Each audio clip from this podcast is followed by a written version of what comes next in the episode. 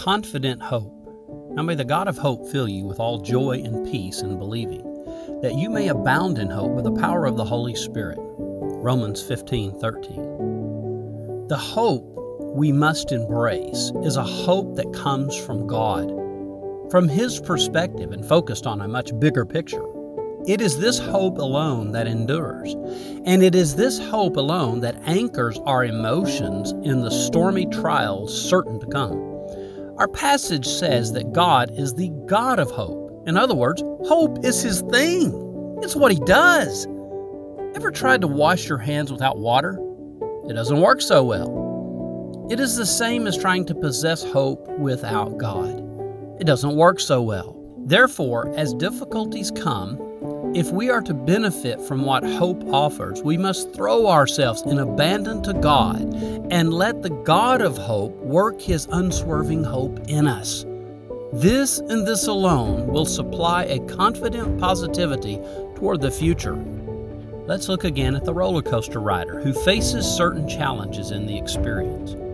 It can cause discomfort from mild injuries, at least to the older rider, of which I can attest to dizziness and nausea. Again, I speak from experience.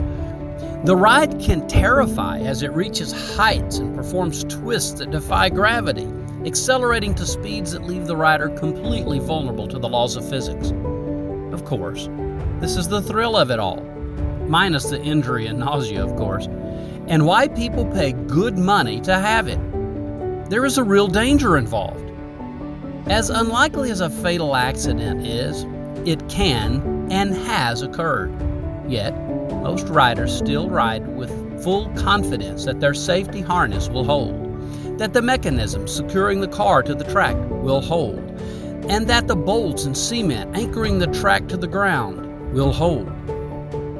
These riders see the bigger picture and endure, even enjoy the discomfort and terrifying experience of the ride.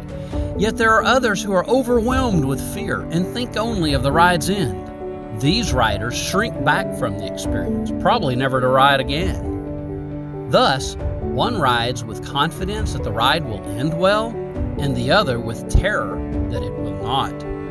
The former enjoys, has joy on the ride. The latter is gripped with fear and anxiety. How do we approach the ride of life? Are we enjoying and encountering the God of hope? Safe in the shadow of his wings, Psalm 36 7. Secure in his saving power, Hebrews 6:19, and rooted and grounded in his abounding love, Ephesians 3:17. Or do we live in terror and fear of the next thing that might be lurking around the corner? The answer will set the tone of our lives and determine whether we endure in our faith or shrink back.